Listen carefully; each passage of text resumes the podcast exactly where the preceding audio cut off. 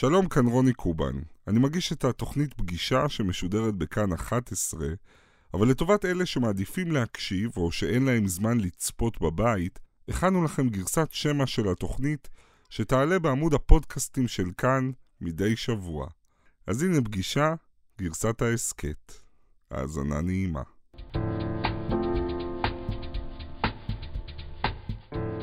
קורין הלל חוגגת 50 שנה על הבמה. הילדה העצובה שנעקרה מביתה בתוניס, מדברת בפעם הראשונה בפתיחות על ילדות בבית אפוף סודות של סוכן מוסד, על מחלת האנורקסיה, וגם על הרגע שבו הפכה לזמרת הראשונה כאן שיצאה מהארון. בדרך היא תרמה לתרבות הישראלית כמה מנכסי צאן הברזל היפים ביותר. קורין הלל היא האורחת שלי הערב. שלום. זה מוזר, אנחנו לא מכירים, וראיינתי המון אנשים, אבל איתך אני מרגיש כאילו, כאילו אני מכיר אותך. כי יש שירים שלך שממש היו בשבילי שם בימים קשים. אז כיף שאני הייתי שם. כן, תודה שאני הרגשתי, הרגשתי ש... כן, הרגשת שאני כן, זקוק כן, לעזרה. כן, כן. כמו סופר וומן, אוקיי. וואו. וואו, גם תמונות. זה סבא שלי, זה השוקולד הלל. נדבר על זה, על שוקולד הלל. כן. הנה רותי, זה עומר. תמונה אחת שככה... תמונה אחת? כן. אוי, את זאת אני זוכרת. זה- זה בתוניס. אה, ככה אמא שלי הלבישה אותי, לא יודעת למה. הייתי ככה מדויקת. עוד ילדה. כן, עם, הזה והזה. והזווית הייתה מאוד... הדבר האחרון שהוספנו זה את מודעת האבל של אבא שלי. של אבא שלך. צריך להגיד שהוא ממש נפטר רגע לפני שצילמנו את התוכנית איתך, ואז היינו כן. צריכים לדחות. שבוע, כן. היינו צריכים לדחות כי אבא נפטר, אז מה שלומך, קודם כל? אה, עדיין לא קלטת שהוא נפטר. אני ממש אה, לא... עוד לא נכנס לסיסטם שהוא לא פה. נורא חסר לי. זהו. תחושת היתמות זה, זה משהו שלוקח. זמן, כן? לא, זה לא רק דמות, הוא איש כזה...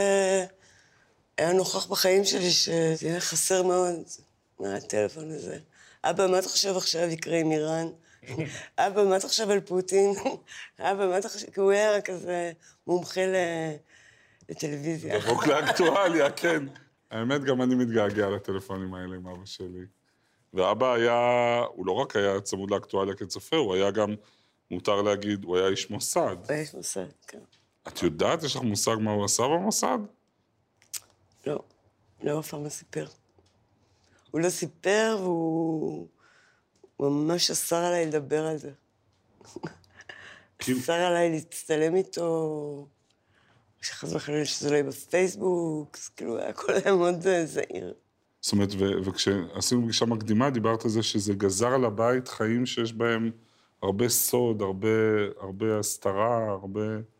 אה, כן, זה קשה אה, עליו, אני חושבת עליו, איזה מין חיים.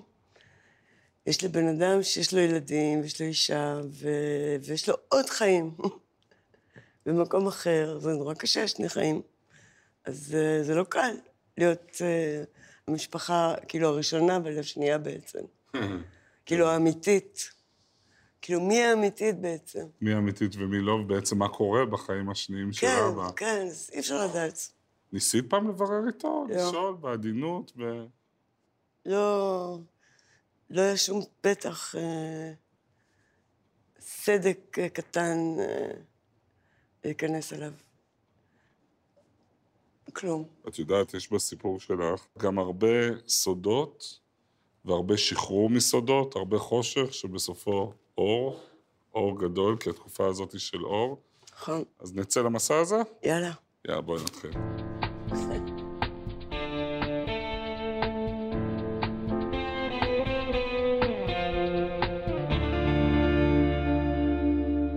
שלום לקורין אלעד. שלום רוני. מוזיקאית, זמרת, מלחינה, מפיקה, יוצרת שעומדת מאחורי כמה מהשירים הכי יפים שנוצרו כאן. זן אדיר, שיר בכיף, אנטארקטיקה, כשזה עמוק, הטבעת נפלה, ארץ קטנה עם שפם, שיר לשירה, וכמובן אין לי ארץ אחרת, שהפך לסוג של המנון ולא רק אצלנו. כלת פרס לנדאו למפעל חיים לשנת 2022, זוכת פרס אקו"ם למפעל חיים, עוד המון פרסים, נשואה לרותי, אימא לשני בנים, כבוד שאת פה. כבוד גם לי. כשצללתי לתוך ההיסטוריה שלך, שמתי לב שהכל בעצם מתחיל עם הגיוס שלך ללהקה הצבאית ב-1973, ככה שאנחנו די מדברים על 50 שנות קריירה. נכון. איך את מול המספר הזה? אה, לא יאומן. לא יאומן. במותק אני נשארתי שיש לנו בית שאני אומרת, אה, שבקושי אם היא תגיע לגיל 40, היא תהיה שמחה. זאת אומרת, לא, לא היה מובן מאליו לא. שתגיעי, תהיי איתנו עכשיו. לא, שיקרה מה שיקרה גם. ש... שאני אעשה את מה שאני אוהבת. אמרת פעם שיכול להיות שאם הייתי נשארת בתוניס, לא היה בי הצורך לכתוב ולהופיע. הקושי של העקירה, של המעבר, תהליך ההתאקלמות הקשה בארץ, זה תרם להפיכה שלי למוזיקאית. זאת אומרת, ההגירה הייתה חתיכת פצע. הייתה פצע מאוד גדול. אה, לוקחים אותך כמו, כמו אבן כזה. לוקחים אותך, שמים אותך במקום אחר, באדמה אחרת. אחרת לגמרי. אחרת, באור אחר. אז כדי שנבין את זה, בואי רגע נבין קודם מה היה לפני. שבע, שמונה השנים הראשונות בחייך. שמונה, תוניס, משפחה מאוד עמידה, נכון? כן. וילדות מאוד ציורית, מאוד... מאוד, אה, כן. למשפחה היה מפעל לשוקולד. כן, היינו משפחה מאוד אה, עשירה. אה, אני למדתי במנזר, למה כאילו במגזר? זה היה נחשב, לחינוך הכי טוב. ו... וכל בוקר הייתי צריכה להצטלב מול הזה. וסבא שלי היה איש דתי, והוא אמר לי, קורין, כל בוקר שאת אה, הולכת לכיתה, תצטלבי ותקללי. מבפנים. כן. וכל בוקר הייתי הולכת לבית ספר, וכל בוקר הייתי מקללת, מקללת, מקללת.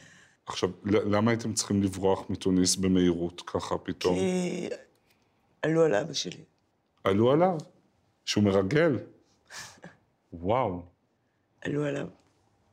היה סכנה. אז ברחנו. והבריחה הזאת קורית בלי שאומרים לך כלום, נכון? שום דבר. איך, את זוכרת איך זה, מה היה?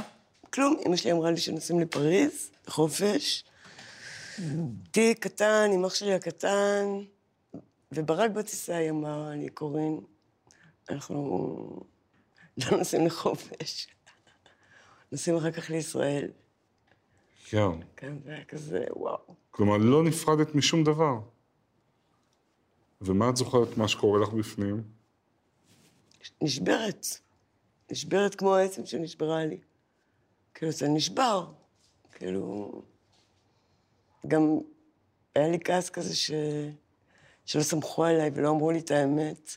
כי פחדו שתגלי, כי אבא היה בסכנה. כן, אבל הייתי בן אדם מאוד רציני בגיל שמונה, באמת.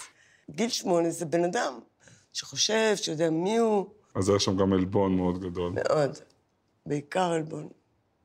והדברים האלה כילדה ואחר כך כמתבגרת, שיהיה דברים שאסור לדבר עליהם, או יש סודות, או אווירת השושו הזאת, המוזיקה היא דרך להוציא דברים, נגיד, בלי להגיד מילים? לא, לא, לא. לא. דווקא אני, מהקטע הזה של הסוד, נהייתי אנטי-סודית. אני לא יכולה לשמור סוד.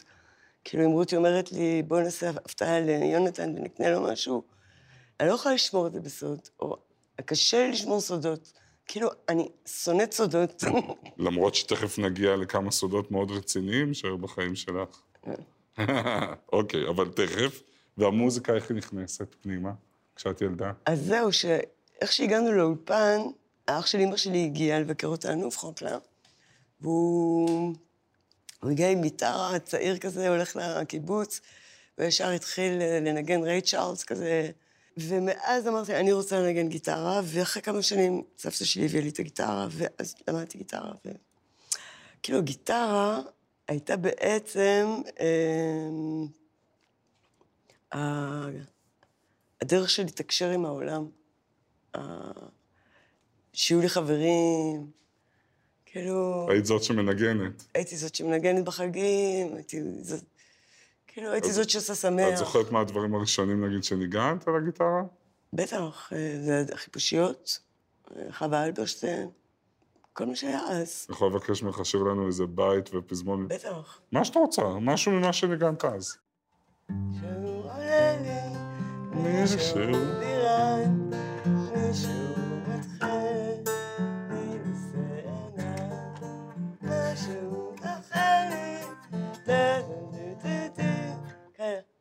יום שישי הייתי שר שיר אחר. אני נומס פה. קורית שר חווה אלברשטיין. אז, אז זה היה דרך אה, להיות אה, מגניבה ולרכוש חברים. לא, לא מגניבה, אבל כאילו, ככה דיברתי איתם, ככה הם הקשיבו לי, ככה... אבל עוד לא היו חלומות מוזיקליים, להיות לא, לא. זמרת או לא, לא. יוצרת. לא, לא. אמרנו שיש בסיפור שלך סודות, אחד מהם, בתוך האווירה הזאת של השושו בבית, מתפתחת בתוכך אה, אנורקסיה. זה קורה מתי? בגיל הנעורים יותר? אה, 12. ומה קורה תכלס, אבל מה הביטוי של תכלס, שאת פשוט מפסיקה לאכול? אה, אנורקסיה, בולמיה, כל, כל החיים מול אוכל, איך להשיג אוכל ואיך לזרוק אותו, ואיך... סיפרתי שהיית מסתובבת ברחוב ומקנאה באנשים. מקנאה באנשים, פשוט מקנאה באנשים שיושבים ואוכלים, ולא דואגים מה יהיה אחר כך. הייתי נגנבת, ו... אני יודע שיש הרבה אנשים שסובלים מזה, ועזרתי לכמה אנשים. נכון, מחלה מאוד מושתקת גם, שיש קשר של זה, בושה. זה בעיה, ו, ו, ובאמת, אפילו עם התוכנית הזאת, אם מישהו צריך עזרה ואני יכולה לעזור, אני, אני תמיד אני... כי צריך לדבר עם מישהו. אבל אצלך זה לוקח שנים, זה מגיע לשנות ה-20 בחייך. את, את כתבת, עד גיל 28, 27. כתבת על זה בשיר שקוראים לו מדרגות, כתבת עולה במדרגות, ואם אני כבדה מדי, הם יסתכלו בשומניי, והם יראו במיקרוסקופ שלקחתי עוד קצת דוב. או קצת טוב. אני באמת תופסת מקום, אני באמת תופסת מקום. זה, זה, זה בדיוק ההרגשה הזאת שאתה עולה במדרגות, וכל הזמן בודקים אותך כמה לקחת, כמה אתה שוקל, מה אכלת, מה יש לך בפנים. זה בדיוק השיר הזה, אבל לקח לי שנים לכתוב אותו, וזה קשה, קשה לתאר את, ה... את המלחמה הזאת. את גם כבר, אני חושב על זה שבשנות ה-20 את כבר בן אדם שלאט לאט מתחיל ליצור ולפרסם כן. ולהופיע על במה, אז יש את החיים האלה של הפריצה לאמנות, ומצד שני, הגוף עוצר, הגוף. הגוף עוצר. הוא ממש עוצר אותי. כל שנה משהו, השיניים והעיניים, והבטן היה לי בעיה, ואז פגע לי ביד, ביד. ואז שנה לא יכולתי לנגן. לא ניגנת שנה? אני לא מאמין. כן, היה לי פה חור בתוך היד, כאילו שקע. והראיתי את זה לרופא, אז הרופא עשה לי ככה, ואז שמע כזה קלק כזה, אז הוא אמר לחבר שהביא אותי, אמר לי, תצאי רגע, אני רוצה לדבר איתו, ואמר לו, אתה יכול לקחת אותה אה, תחת חסותך איזה חודש, ולהאכיל אותה בשר? למה תוך חודש היא הופכת לצמח, אם היא לא אוכלת בשר? והבחור הזה לקח אותי, הציל אותי, וכל יום וכל יום. כמה שנים אחרי זה את פורצת עם השיר הראשון, עם מותק? כשהייתי בת 28, ב-84. זה מאוד קרוב. כן, זה... אבל ברגע שהחלטתי, אז הכל היה קטן. אבל לעבור את זה, זה היה קשה. לא, אבל אני חושב על לא האישה... האמנתי שאני אעבור אני את זה. חושב על האישה הצעירה הזאת, שרגע אחד היא כמעט, כמעט הופכת לצמח, וכמה שנים אחרי זה היא מתפוצצת על במה, כמו שכמעט אף אחת לא התפוצצה כאן. נכון? כן. כן. סוכרי המצוקה, שוקולד, מעוטרת בסרט, אדום ומבריק, היא הייתה מתגלשת לבד, לגרון ושורטת. היית מלקק אותה, מחבק אותה, משחק איתה, מטפל בחזה. היא הבינה שאין לה ברירה מלבד חוכמת הפרחים הקטנים. אל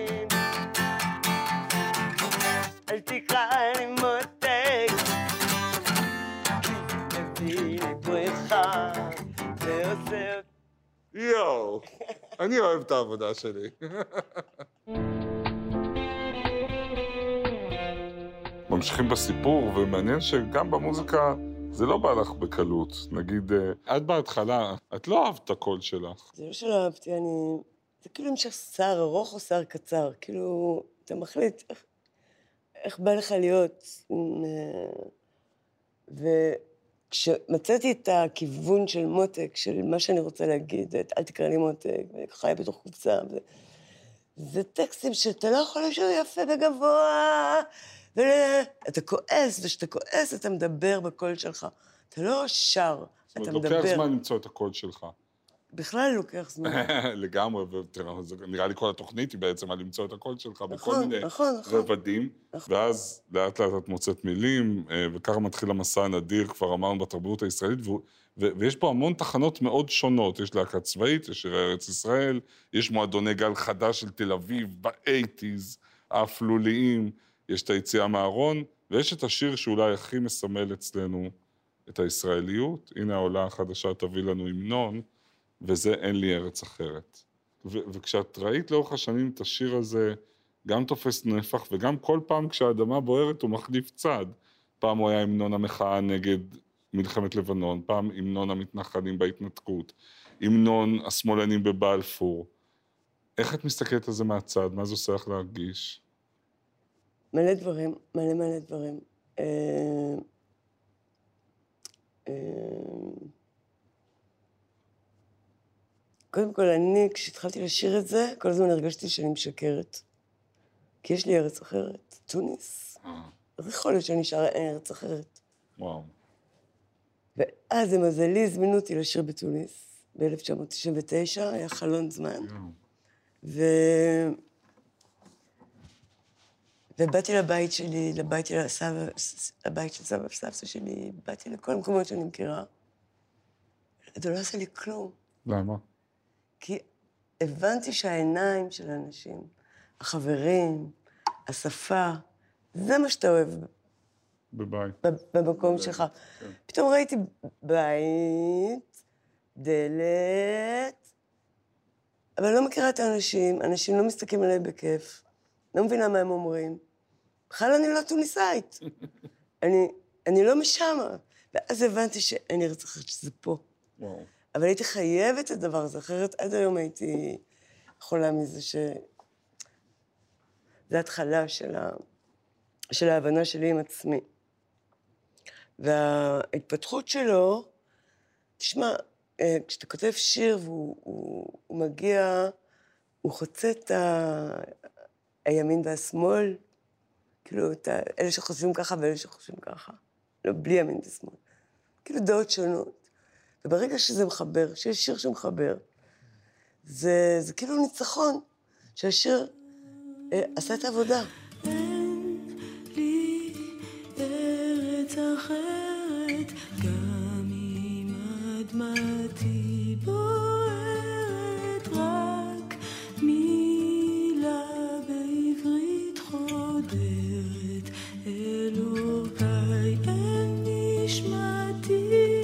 חושב על זה שיש הרבה אנשים שבחודשים האחרונים השורה לא אשתוק כי ארצי שינתה את פניה, מרגישה להם אקטואלית, שהארץ שינתה את פניה.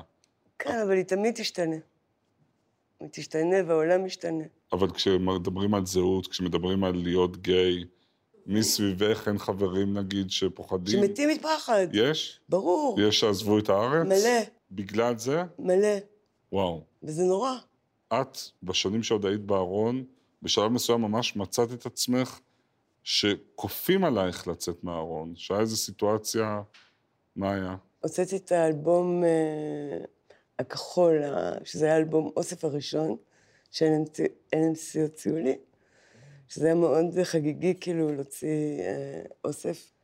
ואז ידיעות אחרונות, זה היה העיתון, העיתון אה, הכי חשוב, הזמינו כתבה על האלבום, כתבת, שהייתה מאוד נחמדה איתי, הזמינה אותי לבית שלה, ואמרה שיש לה בריכה שאני אביא בגד ים, ושאני אשחה, ואחר כך נעשה את הכתבה.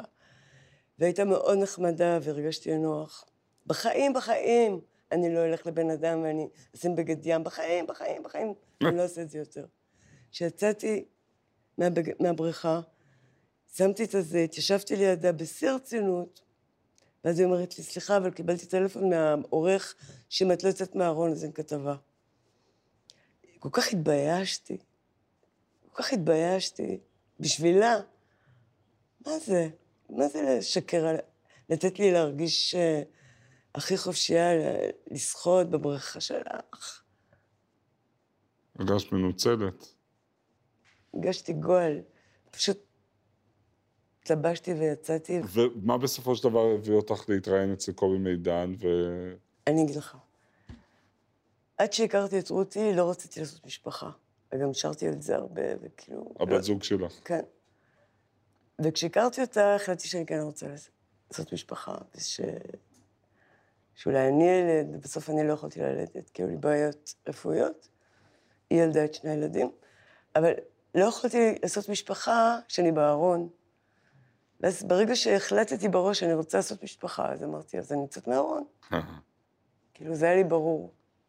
אבל יצאתי מהארון רק בזה, כל החברים שלי וכל המשפחה שלי, כולם ידעו, זה היה רק ל, ל, לקהל, לאנשים, לתת כבוד ולהגיד, ואני חושב על זה שבאמת הרבה קצוות בסופו של דבר מתחברים, גם כאבי הנפש, גם ההסתרה, גם השנאה העצמית, וגם העניין הזה של הזהות המינית, הכל מתחיל להירפא ברגע הזה שאת מתחילה להקים משפחה, כשאת הופכת לאימא ומחזיקה בפעם הראשונה את עומר, הילד שלה. אתה מטפל במישהו, זה... אתה זה כבר... אתה צריך להיות בריא בשביל לטפל בילד שלך, בילדים שלך. סיפרת, הייתי יושבת מולו 24 שעות, לגמרי. אוכלת במבה, ממש. ופשוט מסתכלת עליו.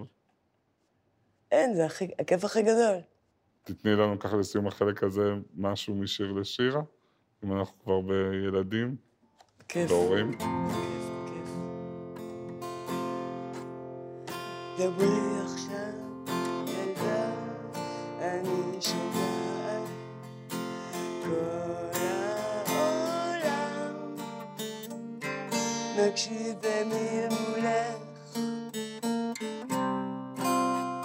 מדברים על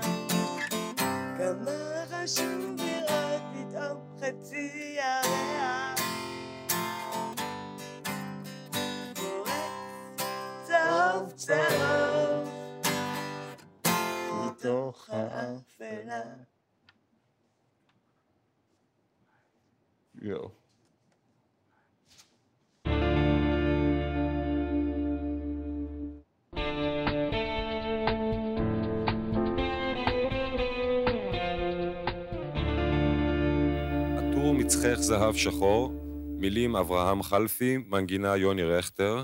אני רוצה להזמין את קורין אלעל, יהודית רביץ ואבנר קנר, שנשיר ביחד.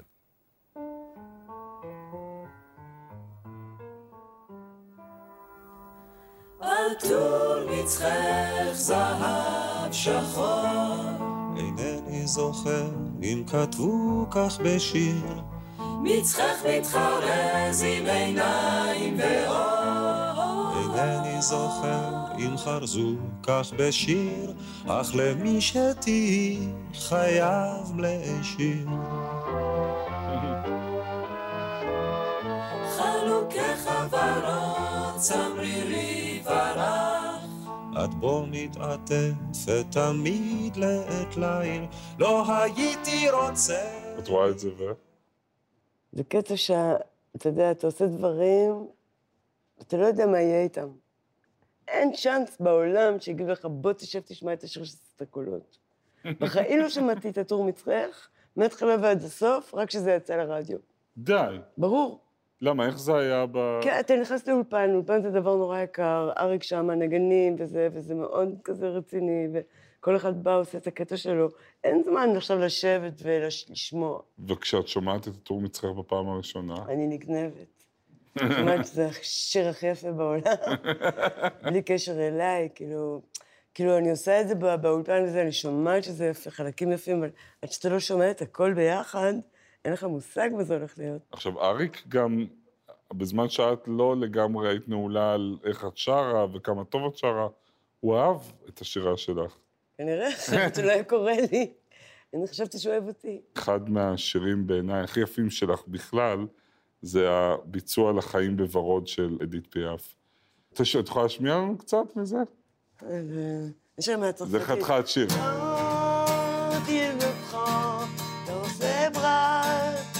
Qu'il me parle tout bas, je vois la vie en rose.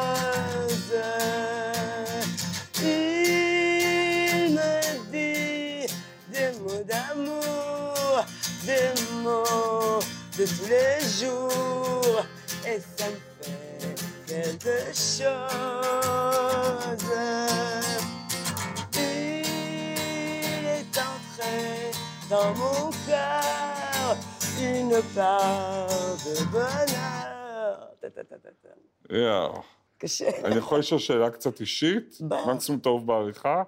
תשמעי, הביצוע שלך, השיר הזה בעברית, הוא חושני, סוחף, אולטרה סקסי, והוא לגבר. הוא שיר אהבה לגבר היו ממש. לי קשרים עם גברים, הי- היו? כן. ולא? מיד אתה נהיה מה שאתה. ומה, זה היה סיפורי אהבה? לא.